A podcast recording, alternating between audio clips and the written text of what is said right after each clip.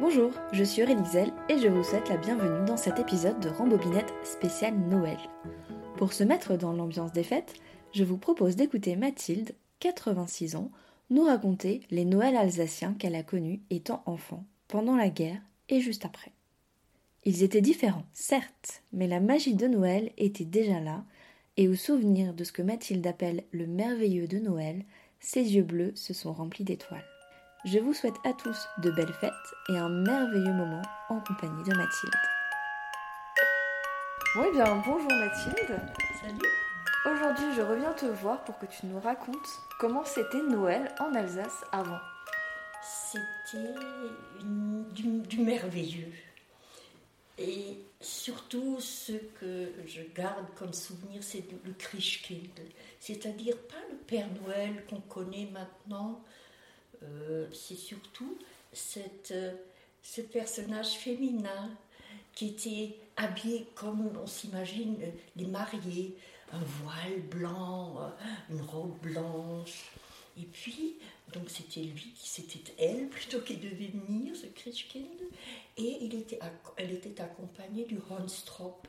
Le Hornstrop, c'est le méchant, c'est celui qui, était, qui devait rester dehors, mais qui euh, si les enfants n'avaient pas été sages, les emmener Dieu sait où. Hein.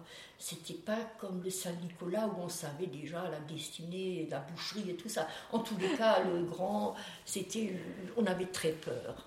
Mais donc, euh, une petite sonnette, et puis, euh, bien sûr, ce Krishkin savait bien toutes les choses, donc il nous posait des questions, puis nous étions là fasciné et puis répondant euh, à ce qu'on lui demandait.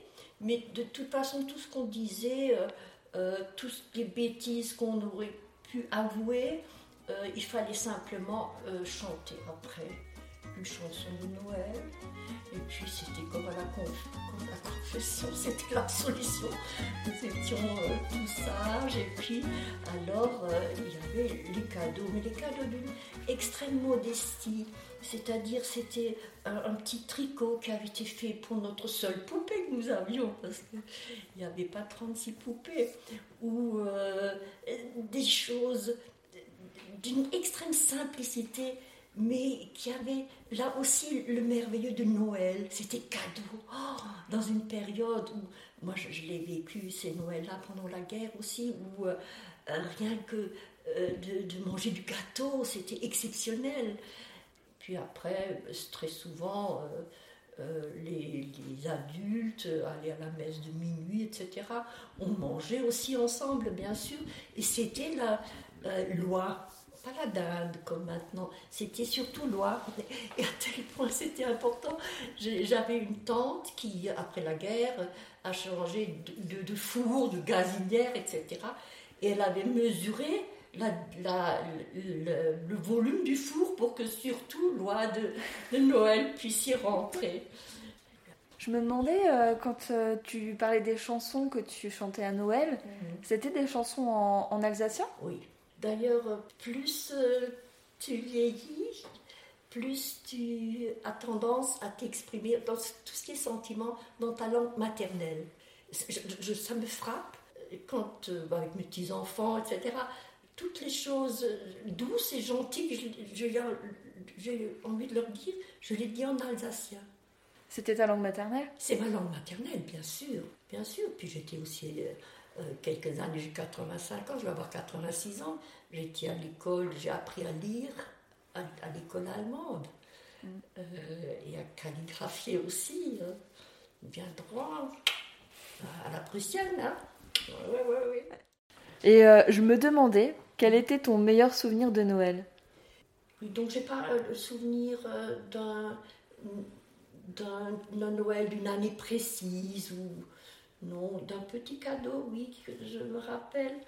Euh, c'est une, euh, une tante qui avait rapporté une petite poupée de, d'Autriche.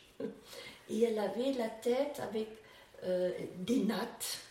C'était c'était un peu exceptionnel, c'était pas la poupée euh, alsacienne comme ça qu'on avait l'habitude.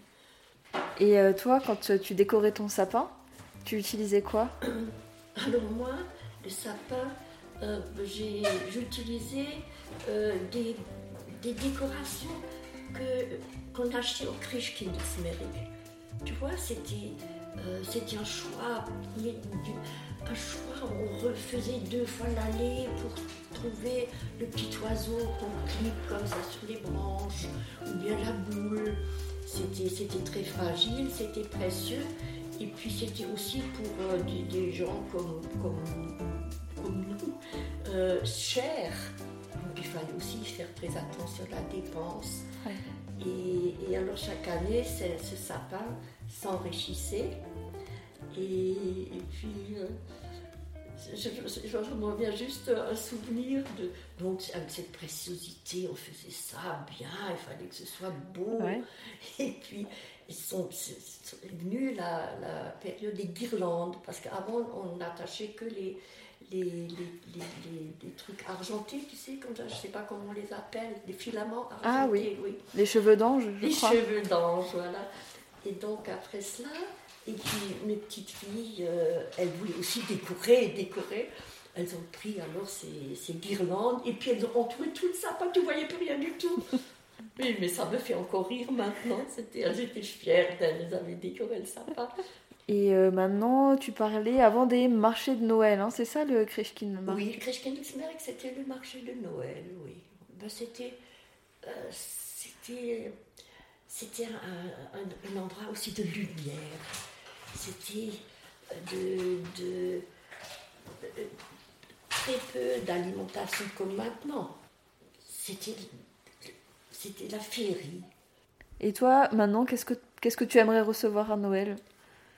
Oh, je m'imaginerais une grande fête de, avec tous ceux que j'aime, ou tous ceux que j'aimerais voir, ou tous ceux avec qui j'ai partagé un bon moment.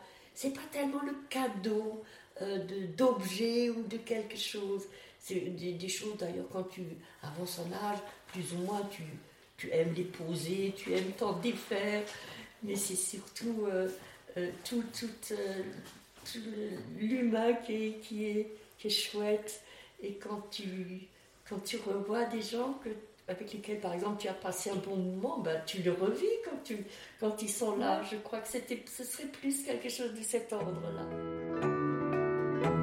Merci à tous d'avoir écouté cet épisode jusqu'au bout. Comme d'habitude, si cela vous a plu, donnez-moi 5 étoiles sur vos plateformes d'écoute et un petit commentaire. Je vous souhaite de belles fêtes et à bientôt pour une deuxième saison de Rambobinette.